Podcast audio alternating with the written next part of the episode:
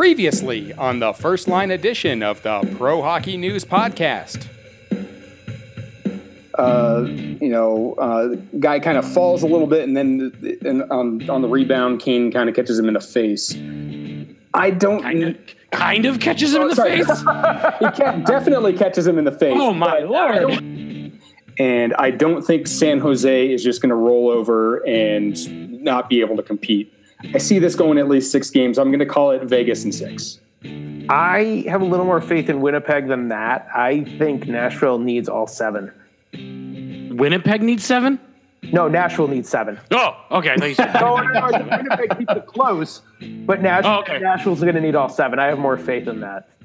Oh, I think so too. I think, and uh, you know, I think the, the last two series to start uh, are the ones that are going to be the two most entertaining of the of the second round. Um, you know, I was on record saying whoever won the Boston Toronto series, and I did predict seven games, and I did predict Boston. The winner of that series goes to the Cup. The rest of the East didn't matter. Welcome into another edition of the Pro Hockey News Podcast. Adam Minnick here, your host, along with my co-host up in Minnesota, Lonnie Goldsmith, and our best double shifter that we have here at ProHockeyNews.com, our producer, first line host, all that good stuff, Richard Cote. Gentlemen, how are we doing uh, as we record on the start of the final for the it's it's the Eastern Conference here on Friday, the Western Conference tomorrow. We're down to four boys. It, it feels like we've been doing this playoff thing forever. It sure does, but it's so exciting. You know, and I think part of it might stem from the fact, I know we talked about this two weeks ago, that the first round was just so uninspiring. Uh, but th- this round was great. This uh, everything you would hope for when you get to this stage in the postseason. This uh, this second round delivered. It was everything the first series, uh, first round was not. Yes, absolutely. Yeah, it was absolutely a great second round. Um, and you know, really, you know, just as I predicted. I mean, Winnipeg, Vegas going for the West Crown. I mean, who didn't have that? I mean, I mean, let, let's be honest. As going into the regular season this year, this was everybody's pick. Was Winnipeg and Vegas, right? Oh, yeah, absolutely. This is the Absolutely. obvious. Yeah, No- this no is the obvious. And then in the East, um, hell froze over because the Capitals beat the Penguins, so that's weird. Um, and then uh, Tampa beat beat Boston. So, um, yeah, I, I mean, just he- now here's the thing: not a lot. So Tampa, I think a lot of people probably predicted. Washington's always up there. Some people did predict Winnipeg. They had a good year last year and they had a good run this year. Everybody was questioning goaltending, not their back end, but their goaltending. But when you look at the standings in the USA, in the seven game series, the best team rises. Out of the the top six teams in the league, four of them are in the final four. So really, no upset, no no real shock, if you will, if you take it from the start of the playoffs, in my opinion. I think so too. I, you know, I do think that. Um, yeah, obviously, you know, Na- Winnipeg's got home ice for the conference finals because they finished ahead of the of Vegas in the standings in through the regular season. So yeah, they're really there was never a lot in between Winnipeg and Nashville. I think Nashville was such a heavy favorite because they were the they're the defending West champs and their their play throughout the regular season showed there was no hangover, but. Um, they they got worked in the series though. Let's talk about Game Seven. I mean, it's fresh on our mind because it was last night. Um, I, did, I mean, I, I'm going to ask it. Did, did Peter Laviolette panic after the second goal last night? Yes. You- I, I disagree. Um, you, you have, uh, you know, a really great goaltender in uh, Pekka Rinne, and he has not been uh, up to par. Uh, The entire series, he has left let some soft goals in, and you could tell that that second goal, uh, it was starting to get into his head. So I think he made the absolute right decision to put Soros in and replace uh, Rinne in the net. That's you know that's what the backup's there for, especially in a game seven. What do you have to lose? Well, Do you th- see? I think the first goal was softer than the second goal, though. I thought this. I mean, so if, if you don't, I mean, the first one was soft. The second one was kind of a fluky bounce. It- yes, it, it should have been stopped initially, but I mean, if if you and if you put in Saros then aren't you sending panic all the way down the bench? I, I, don't think you're sending panic down the bench. I think you're you're sending a message that you know if if you don't come to play, that you know this is it because it is. It's game seven. This is a must win. So uh, if you're not ready to to use all the weapons in your arsenal, then you know you shouldn't be there on the bench. I, you know, I just think ten minutes in was just too early. Now, Rinne, he was just bad in this series um, especially at home, courtesy of ESPN stats and info. Uh, in the second round, he one and three at home with a 493 goals against, an 848 save percentage, and he was pulled early in three of four games. Um, on the road, two and one, uh, 2.01 goals against, and a 945 percentage. And coming off a you know what I thought would have been a you know series defining shutout in Game Six when Winnipeg had a chance to close it out at home in front of the whiteout. I think you know he's going to be your Vezina winner when they do the awards. You know after the Stanley Cup, I think you you give him the opportunity to right the ship because it wasn't as much him as what was going on in front of him. They got worked by Winnipeg in six of the seven games. Here's here's Laviolette's quotes after the game. It's difficult. This isn't about pecs. Like I said, it was some tough bounces, and you become limited with what you can try and change to the game. UC or Juuse Saros has done some good job all year, but Pex has been the backbone of this team and the reason why we're here. He panicked. I mean, you, you, you, I know you're saying the right things after the game, but if it's not about the goalie, if it's if it's about the whole team, why not call a timeout then? If you feel things are slipping, why not call a timeout? Why? I mean, pulling the goalie to me, it, it to me, it's it. I think panic stricken down the bench when they pulled the goalie. It's not like there was a jump from the team afterwards. The body language didn't change. No, but they did end up getting that goal on the power play afterwards. On the power play, but yeah, even straight. I mean, it, they did nothing on it. I just, I, I don't know. I, I think he panicked. I think Laviolette, a guy that's won a cup, um, I think he panicked. No, I, I don't. I don't see this as a panic. I see this as, as the right move.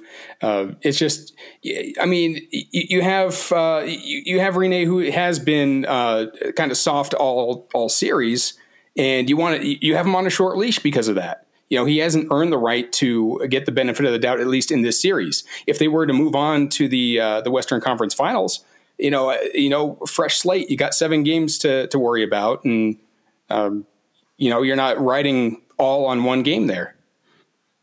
Yeah, I'm going to go unconventional, Lonnie. If you if he was on a short leash and he's been playing terrible at home, why not start Saros?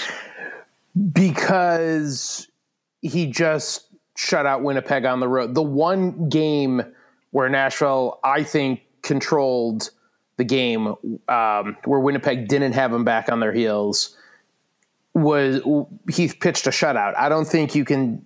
Again, Vezina winner. The main, the, the key reason why you're in the position you're in as President's Cup winners and saying, okay, nice job getting it to three all. You know, we will we'll bring in if we need to. I don't think you can do that. I, I'm not saying you would, but it's just I don't know it it's just not sitting well with me. I mean, it's. I mean, you talk about save percentage and and, and the shot suppression. You can look at everything. You know, Rinne had to make 34 saves in in that four nothing game that they won. Winnipeg last night only had 21 shots in the game.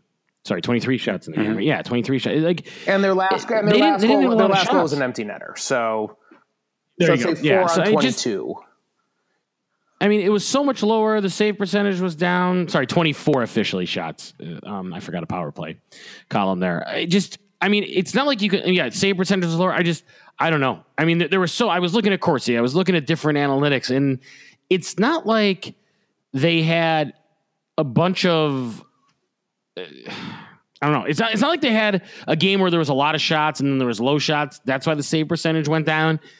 It was all over. I mean, the and really the winning team had the puck possession throughout the series, and five out of seven times it was the road team. Handicapping you know, the post mortem on the series is as tough as handicapping was before the series. No, like we, we don't know anything except you know, that I mean, hey, like, Winnipeg you know, won more I think I said it a couple weeks ago. Yes, I predicted Nashville was going to win this. I thought it would be six or seven, and I thought it would be tight. But you know, I said there was a lot to be worried about based on how Colorado, based on how Colorado played against Nashville, and it bore itself out. I mean, Winnipeg's size, ju- I mean, just worked, um, just worked over Nashville, and Nashville just, you know, and that's the thing in a short series when things don't start not going your way, there, there's limited adjustments you can make, and I just don't think the goaltending w- was it. I think Adam, you're right. I think that's where you use your timeout and you know get the team sort of focused because it wasn't all Rinne. It was a lot of what was going on in front Yeah, of him or you- wasn't you going say it was close, but it's like there were a lot of non. There were a lot of blowouts in this series. A six two, a four nothing, a five one, a seven four. I mean, that's no, no. It's just crazy to. Oh me. no, I, no, I- no. I this was the most. No, I thought it would be closer. It was a. It was one of the more lopsided seven game series you're going to see. Um, you know the two game you know the, the first two games that uh, nashville won one was double overtime which was a must win at one nothing down in the series and then the 2-1 game in game four um, but yeah otherwise every you know every other game was uh, you know more you know there was a three goal win a four goal win another three goal win and then and another four goal the win last, the last three, the last three were all four goal victories. yeah Game five, six, and seven was all four goals after two one goal games and then Yep. two three goal games. right i mean it's it's nuts. Yes, I mean, does it mean you know? I, I just don't know what it, uh, what exactly it you know means going forward for Winnipeg. But we know they can score. We know they can put up a lot of points, and we'll you know we'll see can, if Vegas can hang. Yeah. So you know now, now we go on. We'll talk about the Western Conference Finals in a second, but you know we switch to the East, and I think just as surprising, but probably in a, in a different fashion, um, Pittsburgh lost, guys, to the Capitals. That was. Uh, I mean, I had Pittsburgh playing Nashville in the Stanley Cup final, so clearly I was not expecting that coming. But I'm not sure. honestly, I'm not sure anybody else should have been either. No, uh, I I didn't think that uh, that Washington had it to, to get over the hump on this one, uh, especially this year. I didn't see a whole lot different from uh, from their team last year. Uh, but uh, again, Pittsburgh wasn't the same team that that met up with with Washington in the previous season either. So. Um, I, I can't say it's it's too surprising, but it is still somewhat surprising. I mean, I think the only reason it's surprising, Adam, is because we all expect this is the hurdle that Washington trips over. Well, especially how the series started too.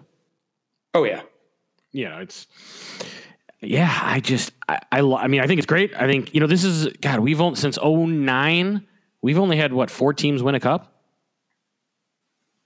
So we're guaranteed to ha- to have a different team win a cup than we've seen since uh, L.A., Boston, Chicago, Pittsburgh. Right? That's all we've had in recent memory. Yeah, Um, Tampa's the only team uh, in the playoffs that, that has a cup right now. Yeah. That that is true. Well, I mean, Vegas hasn't not won a cup. Let's throw that out. that is not fair. No, yeah, They've no. never not won a cup. I, I, I, that's, Semantics? I suppose that is accurate. That, that, that is accurate. Yeah, They've never failed in any other seasons of winning a Stanley Cup. That's true. They're setting the bar awfully high this season You know, it's uh, already.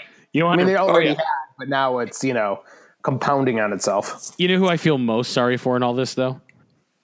who's that? Who? Seattle. Oh, yeah, yeah. Uh, The expectations. Oh, poor guys.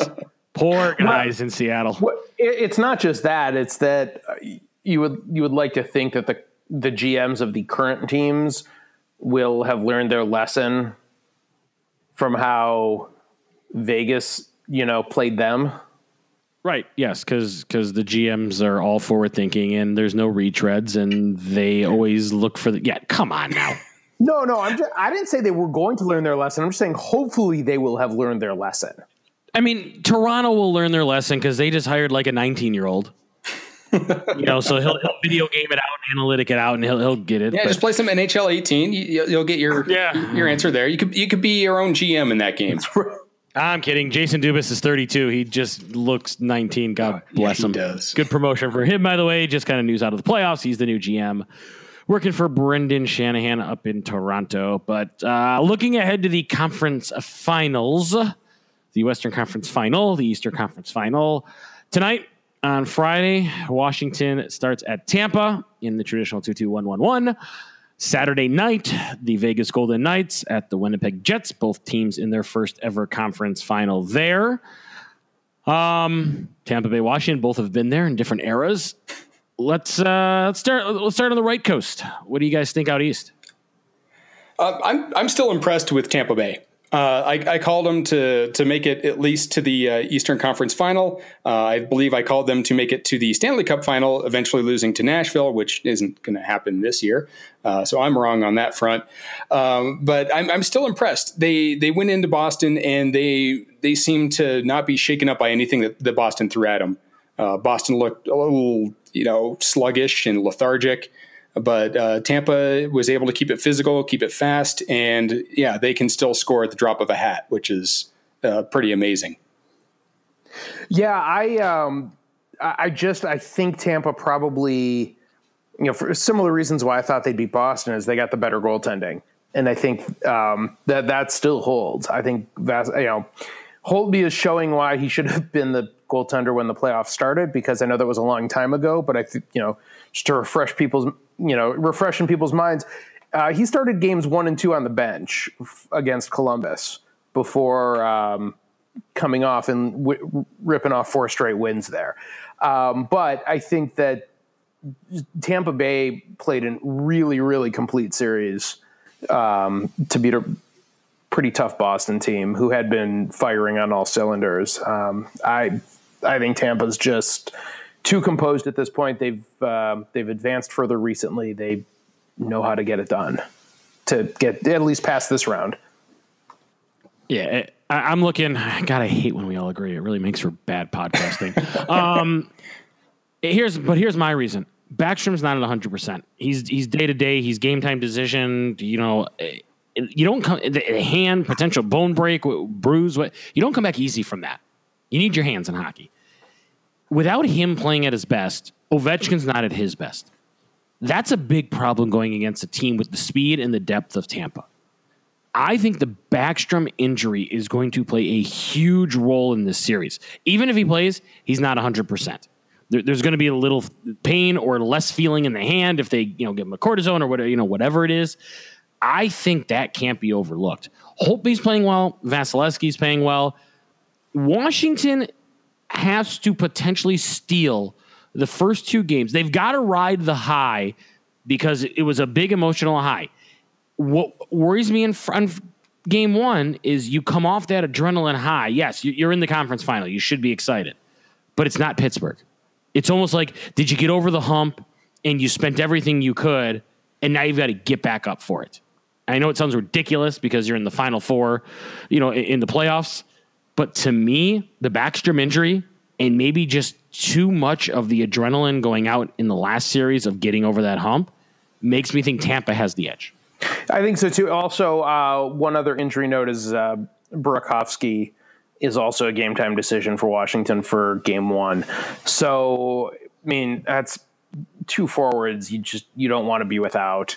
Uh, and again, like you said, Backstrom and his, you know, how he sort of helps make Ovechkin go.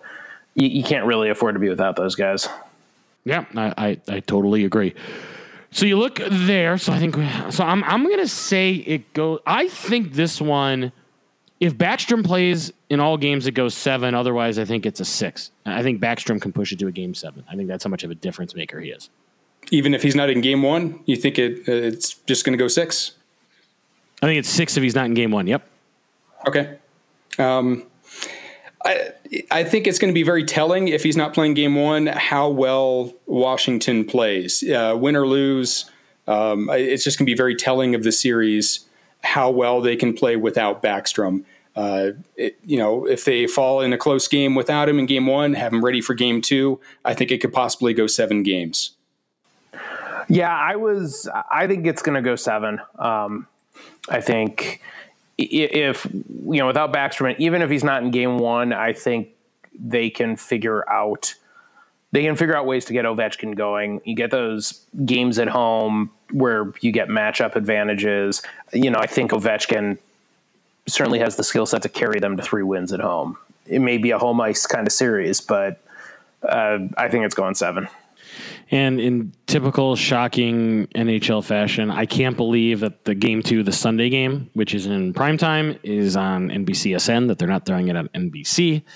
In the States, are finding a way late afternoon. Uh, you know, I know there's there's golf going on, but Ooh. with, with, with an eight Eastern start, I'm just I'm shocked that you've got Ovechkin and Tampa. I know not the best TV market, but once again, on on the cable, not the broadcast. Well, the the Players Championship's going to would get better ratings than the hockey anyway. Oh, I, I know. I just in prime. You can't fit it on after it. I guess. I just. Uh, we'll see. You know, it, it, it's easy. West, the fun one. Um, I mean, I, am this to me is more fun. I mean, the, the stories are better. Uh, you know, TV ratings won't be as good because you only get one city instead of two. Though I think Vegas will carry it. You look at some of the times they've uh, they're going to play real early in Vegas on a Friday. They're going to play at a 5 p.m. Friday start local time because they're going to put it on an 8 p.m. Eastern time on a Friday night, which I think is great. A um, couple of the weekday games they're doing at 9 Eastern. Fine, that's still you know early out there, but Vegas at Winnipeg. The ratings have been great for Vegas. It's a great story. Winnipeg with the whiteout. Teemu Selanne, I'm guessing, will be shown on TV about 62 more times. The only problem with this series is, oh my God, we're going to get more Jeremy Roenick shenanigans in these two cities. I, I, don't know. I don't know what you're talking about. I have actually been really enjoying his uh, little series with the fans. Uh, it just, you know, call me a sucker for that. I just I like watching uh, watching them have fun out there. There is there is one good thing about it though. It means he's not on the desk. I was just going to say, if, if, he's doing shenanigans with the fans, he's not talking hockey, and anytime he's not talking hockey, he's good with me. uh, so you've got, you know, you've got a goaltender that has his name on the cup three times, responsible for about one and a half of them, versus a goalie that I still don't have confidence in, and, what you know, I, I know I'm not a big Hellebuyck fan. You've got probably the best defense left in Winnipeg, the most, not the deepest, but probably the most balanced team up front in the playoffs in Vegas. But Winnipeg with home ice, are they the much better team? I think Winnipeg, if they didn't have home ice, is the much better team. Um, I think they're you know, I said it into the last series, their size is so imposing. Uh, and they really turned Nat. I mean, they made Nashville play so undisciplined. You know, I'm thinking of that game three where they just took dumb penalty after dumb penalty after dumb penalty. And the next thing you know, it's 7 2. I mean, they just, they can make you pay uh, from so many different so many different spots on the power play. They they can they can hurt you, and they're so the skill set of the guys that with you know the hands of from guys that are that big are so un, I think underrated. I think part of it is because they're in Winnipeg and they sort of goes uh, unnoticed. Yeah, um, I, I, don't know what to expect out of this series. Um, you know, Vegas has been surprise after surprise during the regular season and then during the playoffs. Um, but I mean, they did play a San Jose team who is going to be nothing like Winnipeg. Um, you're, you're, right. Winnipeg just like faster, stronger. Uh, they they brought a real physical element to their uh, series um, against Nashville, and I don't know if uh, yeah if if Vegas has the discipline to stay out of the box because that's going to be the, the big issue. Does Winnipeg have the ability, and only one game it's happened in the five in the playoffs, small sample size, but even in the regular season, phenomenal home record. Does Winnipeg have the ability to win in Vegas multiple games?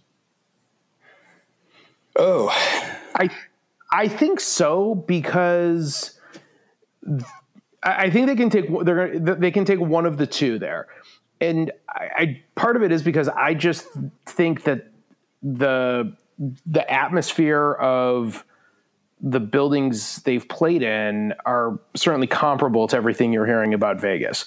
Um, the X is great when they played Minnesota. Nashville puts on a show. They weren't they weren't overawed by that at all. Vegas is different. That's what we're learning this year. I th- I almost think, and, and I hate to do this in the first two games, but part of me feels that games one and two are must wins for Winnipeg. Both one and two? Yes. Hmm. Going to Vegas with a split, it's a very easy come home down 3 1. It is. It's not out of the question. yeah. No, I, I, I mean, I think at this point you don't. You know, if you're that home, you've got the first two games at home. You want to get your, you want to get out to a good start. I mean, that's. I don't think it really matters any series. You want to take those first two at home. So I don't think it's necessarily a must. You know, either way, but you know, San Jose took a game off them in uh, in Vegas, and San Jose is not I don't think half the team that, that Winnipeg is. But do you think an 8 central start in game three, so 6 o'clock Vegas time, and I know you only have one day to adjust. There's one off day. It's that Tuesday travel day after the Monday game, and I know Vegas will be there too. But San Jose was in the same time zone. You know, body clock. They, they started a late game in terms of Eastern East Coast standards. You've got the nine o'clock Eastern, the eight o'clock Central, the six o'clock local start. That that's a late start for Winnipeg. Their bodies are going to be starting later after only one day off from two home games. I think game. I mean that game three is a very scary proposition if you're Winnipeg because of that. It is, but it's an earlier start time than Vegas is used to also because in the regular season they're playing games that start you know, the, what's their reg, the regular season home start is what, 7 7:30? Seven. So I mean, it's an Yeah. earlier start for them. It's both teams are adjusting to a weird body clock situation. So I think And- I think I think you're taking too I think you're reading too much into Okay. that. I, I think one hour earlier is easier than two hours later in the body mindset. I mean, I, I, nap time is important for these guys, and that you know that, that that screws up nap time when you're you're starting earlier than you used. You're late, you know, you're earlier, but you're actually later in your body. It's, these guys are creatures of habit. So, it, does it come down to? I mean, is it as simple as saying it, it's all about Fleury, and if the flower blooms, they go to the cup, and if he wilts, they don't? I think it's going to ride very heavy on that. I don't know if that that's it. You know, that's the say all end all.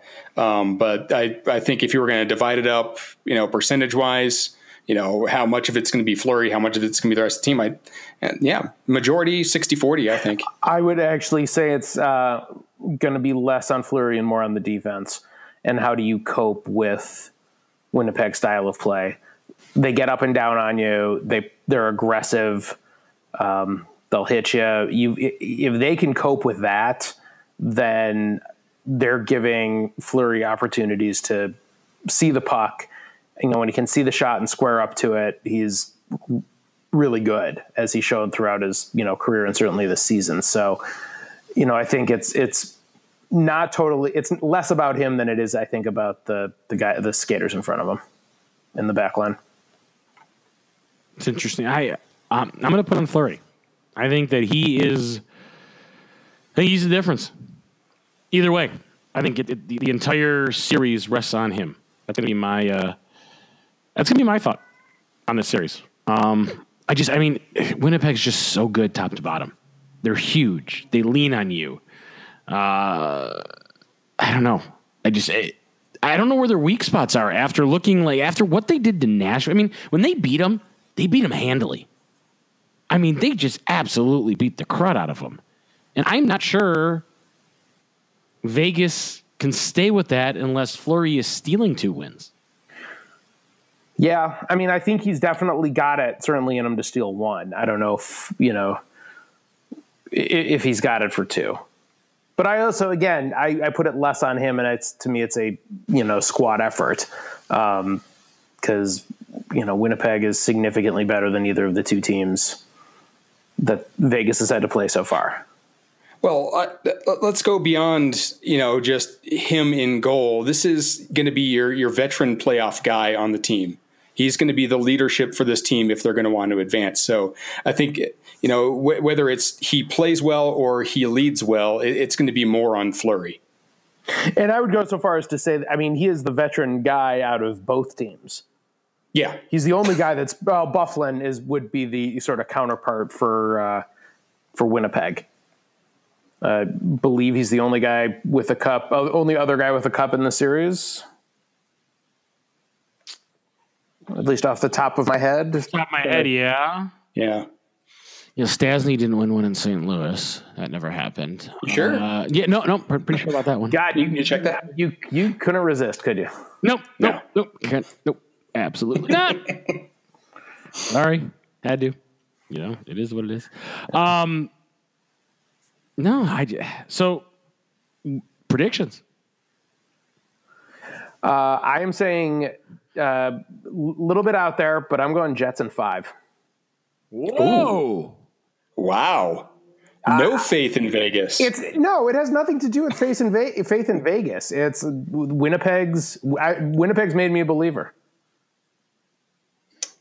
All right. Um, well, gut feeling to me of I think this is going to be a very good matchup. I think both teams are going to come to play.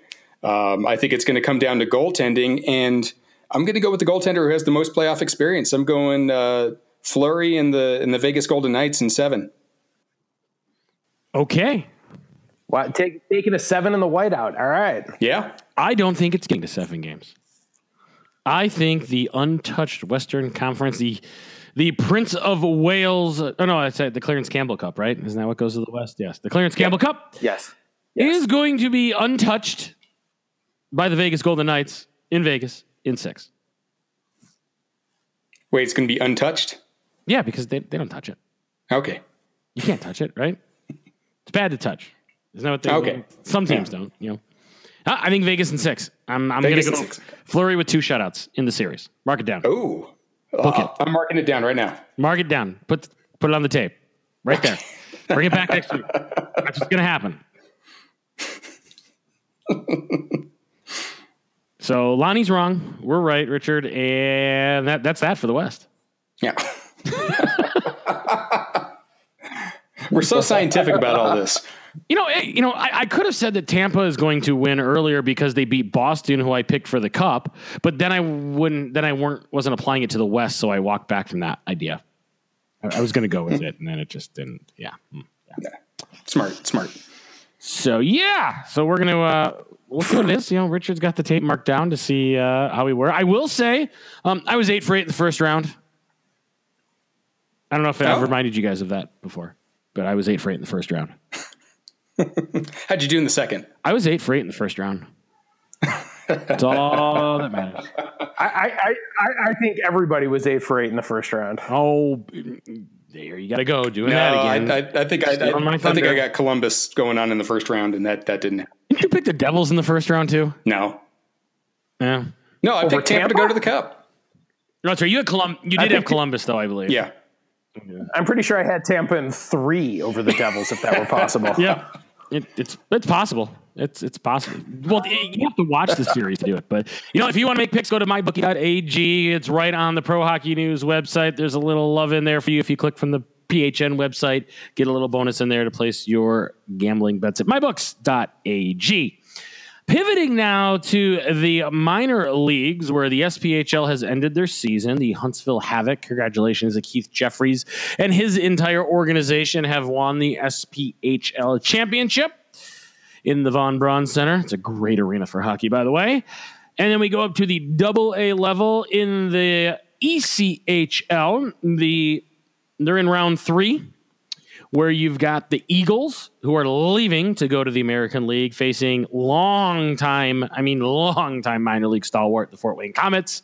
Then on the other side, the Adirondack Thunder against very successful franchise, the Florida Everblades. So travel there, not fun for that, that final round. That was after a, uh, one of the a boring second round for the most part. Nobody went longer than six games. There was a sweep and a gentleman's sweep. Uh, ECHL playoffs have just been nuts in terms of, of blowouts. And then as we look to the AHL, who cares who's left? Because there's only one game to talk about that happened on Wednesday. Um, the Lehigh Valley Phantoms beat the Charlotte Checkers two to one in five overtimes. 146 plus minutes of hockey. Uh, that is almost three full games there. That's crazy. And what's even crazier when you look at the box score, I, I was looking at this a couple days ago. So Charlotte, 95 shots on goal. Alex Lyon made 94 saves in the game. And I believe that, Alex- that's not even the record for most saves in an AHL No, game. it is not. It is not. No, no, but it's probably his career high. I'm guessing. I'm guessing it's his lifetime high. That's a week for some goalies to make that many saves in the minor leagues. I mean, think it. You play three games a week. That's a week for guys. You, you know what I found the most shocking? Even though uh, Charlotte had uh, the 95 shots and, of course, only come away with one goal, uh, Lehigh, who ended up winning the game, only had 53 shots on net the entire And did game. you see? And did you see the triple overtime shots on goal board? The third overtime, I should say. oh, I don't think I, I broke it down to that. Charlotte had 12. Lehigh had one shot in the third overtime. Oh, geez. Somehow got it to a fourth overtime. And and they had this is the crazy thing. One shot while having two power plays in the third overtime. Wow. How did they win this game? Pure luck. Pure luck. And and what's really bad, you play all those minutes. Haydn Fleury and Trevor Carrick, both on Charlotte, their defensive pairs, a minus two. But they had the the uh, they were leading the team on shots. No, sorry, uh, Flurry was and Zykov uh, were tied with nine shots. Nobody broke ten. But can you 146 minutes? th- I, I, their ice time way up there, absolutely way up there, and they're both a minus two. Poor And guys. that's and that's balanced because every every single skater on Charlotte had a shot on goal. Oh yeah, at least one. yeah. Wow. That's uh, yeah, it's a certainly an unusual box score. I think we can I- I- all agree. I just want to know, uh, like, this isn't an elimination game. How many fans actually stuck around to see the five overtimes?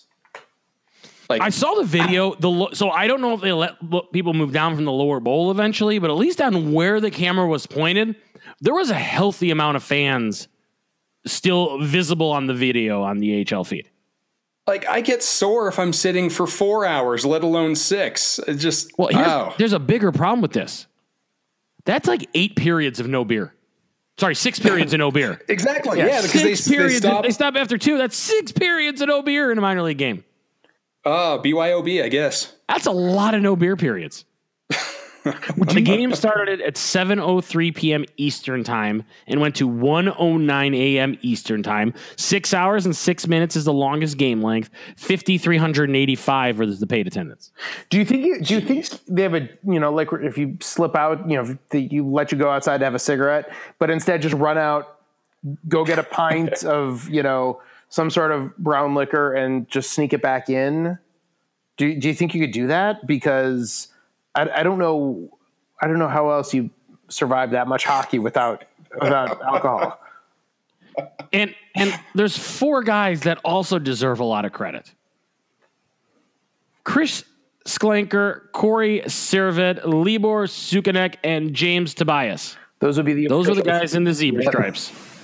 That's a lot of oh, time. yeah. They were on their feet on the. They don't get a shift off. That's a long game for an official. Yeah. That is. So here's my question: When when Brennan scores at at six, oh no, uh, no, it wasn't Brennan. Sorry, yeah crucial Niski. yeah, scored at six forty eight. Are you disappointed it ended because you just wanted to see more as a fan, or you're like, finally? Thank God I can go home. Um, I, I think at that point it's just more relief. Uh, depending, uh, it doesn't matter which side of the you know the teams I'm sitting on or rooting for. It just you know at, at that point after after four overtimes, it's like come, somebody just score. This isn't an elimination game. You know we're going to game seven. Uh, just somebody score. Well, I agree, especially since it really does. Like Richard, you said, it, it doesn't really matter who won because you know you're the answer to a trivia question either way. right? Yeah. Win or lose, this game is being remembered. So, you know, does it?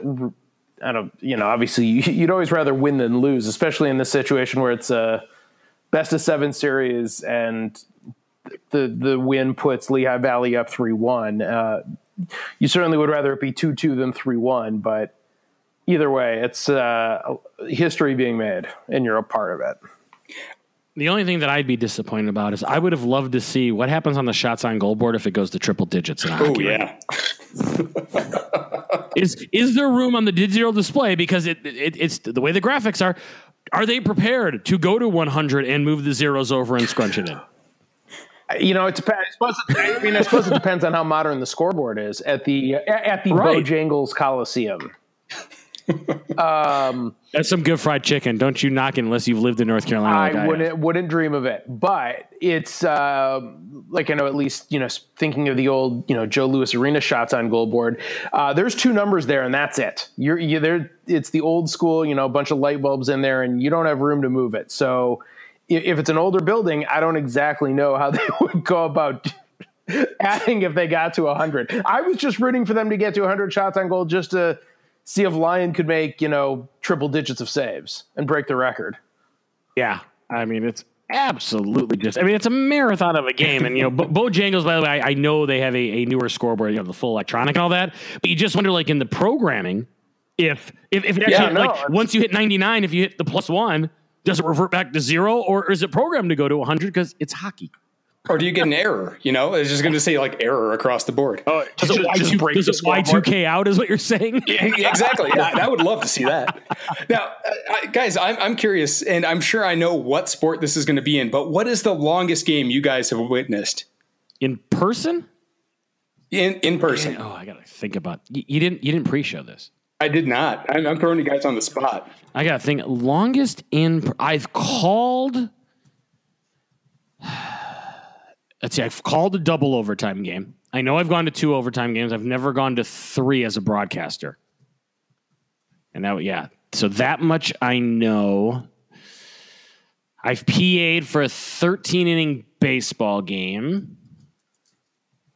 Um, I've watched an entire major league double header, 18 innings in one afternoon, but that's two games technically. Lonnie, Lonnie, have- sp- yeah. j- jump in here, Lonnie. I, I no, I was I was just listening to your role here. I think uh, it would. I think the only one that I can that, that comes to mind was uh, a Tigers baseball game at Wrigley in two thousand or two thousand and one. Um, it went fourteen or fifteen innings on a cold, wet June day but we were in a suite, so we were both warm and covered and well and, was gonna well fed. and, and lubed up. Uh, and No, I, I do know I, I've spent six and a half hours watching baseball at Wrigley through three rain delays of a Cubs Cardinals game back in '97, summer of '97. But uh, yeah, that, that was a nine inning game though. It just took forever because of rain, and we were stupid and young and sat in the bleachers and got wet. Because why don't you at you know 18 years old? um, how about for you, Cote? Uh, for me, I'm actually I'm going back. Uh, I believe it was uh, in the summer of uh, either '99 or 2000. Uh, it was here in Colorado, but before I was living up here, uh, we were watching a, uh Colorado Rockies game, and they were playing against the Montreal Expos. The game went, I believe, 16 innings. The final score was 14-13. The Rockies ended up winning. Um, and uh, what, what sparked this is, you know, fans sitting a long time watching a really long game go. Uh, at one point, there was a Rockies fan who stood up where we were and just started shouting at his team in the 10th inning, just let them score so we can go home. So. and I also got to see Vladimir Guerrero for the first time live, which was uh, just fun to watch. A- Anytime you get an Expos drop in a podcast, it's a win right there. Uh, exactly. Bring them back. We should bring them back. We should bring them back. That's right. UP still lives. We got that going for us. So, guys, uh, you know, we, we've hit the leagues, we've hit the stuff. Uh, you know, hit us on the Twitter at, at, at, at the PHN underscore podcast uh, with your longest game that you've sat through in, in professional or amateur sports, uh, or at podcast at prohockeynews.com. Be interesting to hear what the fans out there Yeah. uh, have sat through in, in terms of that. Um, yeah, I just, I it, I saw that and I was just like, that's amazing. I mean, that, that's a broadcaster's dream and nightmare at the same time. Yeah, how would you like to be calling that game for six hours? If I was Lehigh Valley, great because the win is great. Oh yeah, and that that soundbite at the end would be played Oh. all over. If you're the Charlotte broadcaster, here's the only solace: you got to sleep in your own bed that night.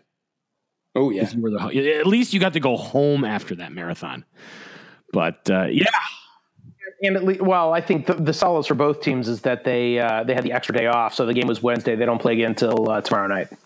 That yeah, it's the the extra the extra day off definitely helps. Uh, Lehigh up three one on Charlotte. The Marlies, who just lost their GM because he got promoted, swept the Crunch in round two.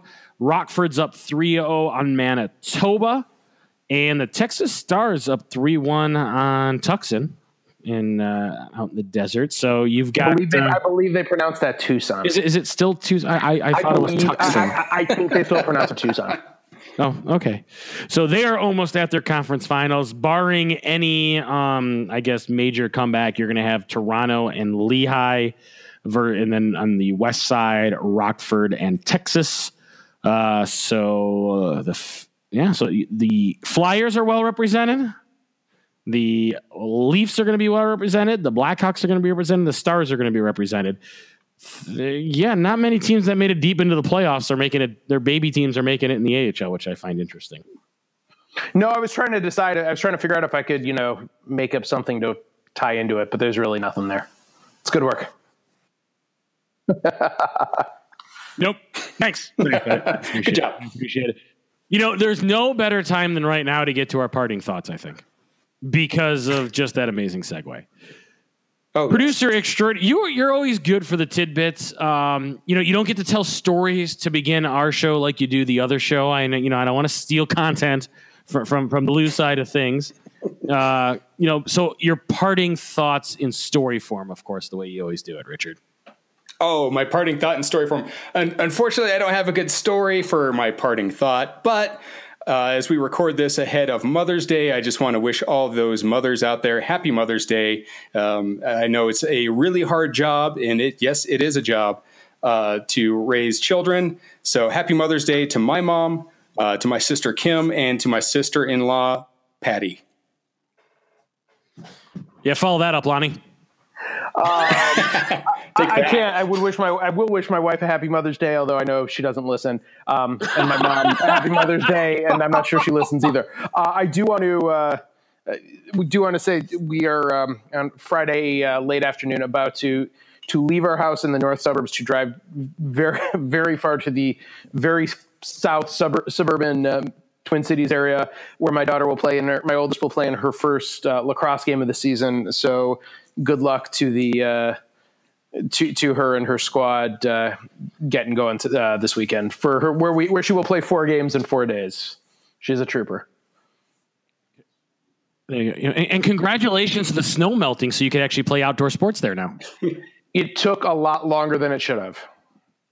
And I, I can't believe I forgot this. Speaking of uh, people who listen to the podcast, and uh, forgive me for doing this, uh, my mother in law, Debbie, happy Mother's Day there. she is an avid listener of the podcast. One of the one of the women in your life listens, and you almost forgot her. That would have you you would never have lived that down. I, I know. So uh, uh, apologies there. Excellent. I am not saying Happy Mother's Day to anybody associated with me because I know they don't listen. And now, now they now I know I'll get an email if or talking to if I they do listen. So I'm not wishing them a Happy Mother's Day because I know they don't listen. Test. How's that for a reverse? Um, and Lonnie Nocini, you cannot text my wife.